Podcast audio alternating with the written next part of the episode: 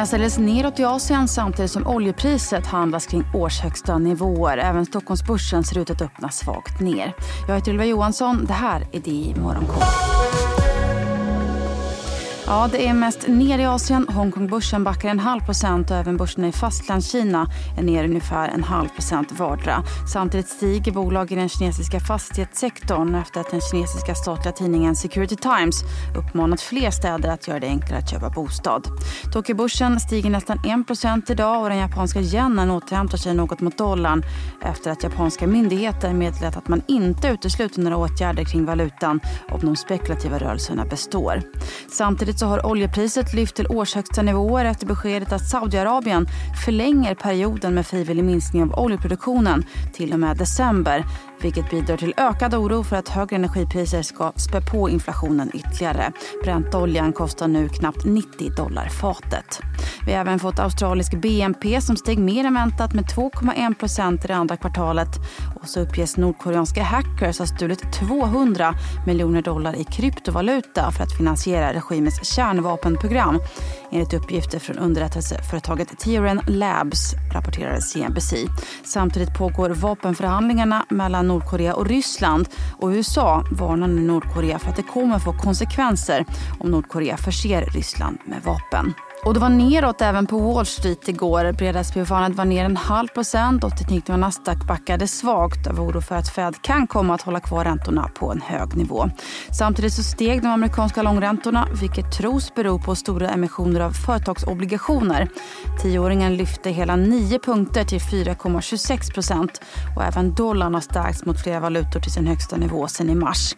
De stigande oljepriserna gav skjuts åt bolag i energisektorn men pressade samtidigt flygsektorn sektorn. Hemuthyrningsappen Airbnb var däremot en av gårdagens stora vinnare och lyfte hela 7 efter att ha tagit sig in i indexet S&P 500 tillsammans med Blackrock. Även Tesla avancerade nästan 5% något som kan ha att göra med att elbiltillverkarens försäljning i Kina ökade med drygt 9% i augusti jämfört med i fjol. Och när vi ändå pratar om elbilar så kan vi väl också nämna svenska Polestar som i samband med bilmässan i München meddelar att man planerar att lansera en smart smartphone i december. Igår tog ju också den amerikanska senaten ett steg för att godkänna Philip Jefferson som ny vice Fed-chef.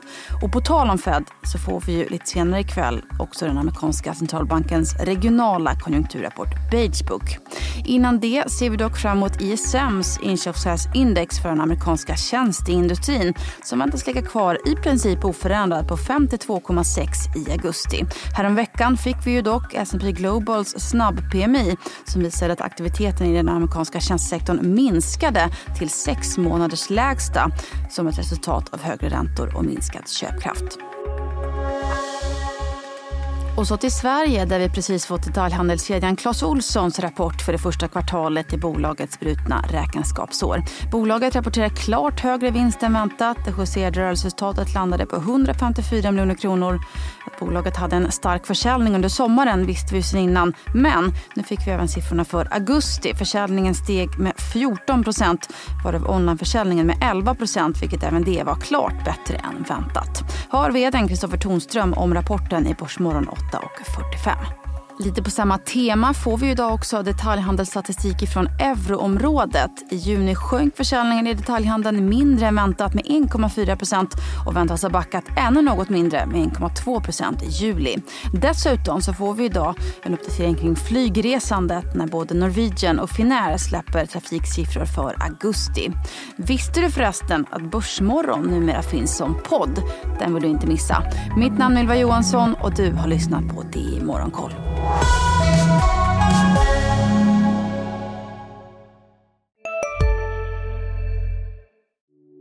Hej, Ulf Kristersson här. På många sätt är det en mörk tid vi lever i.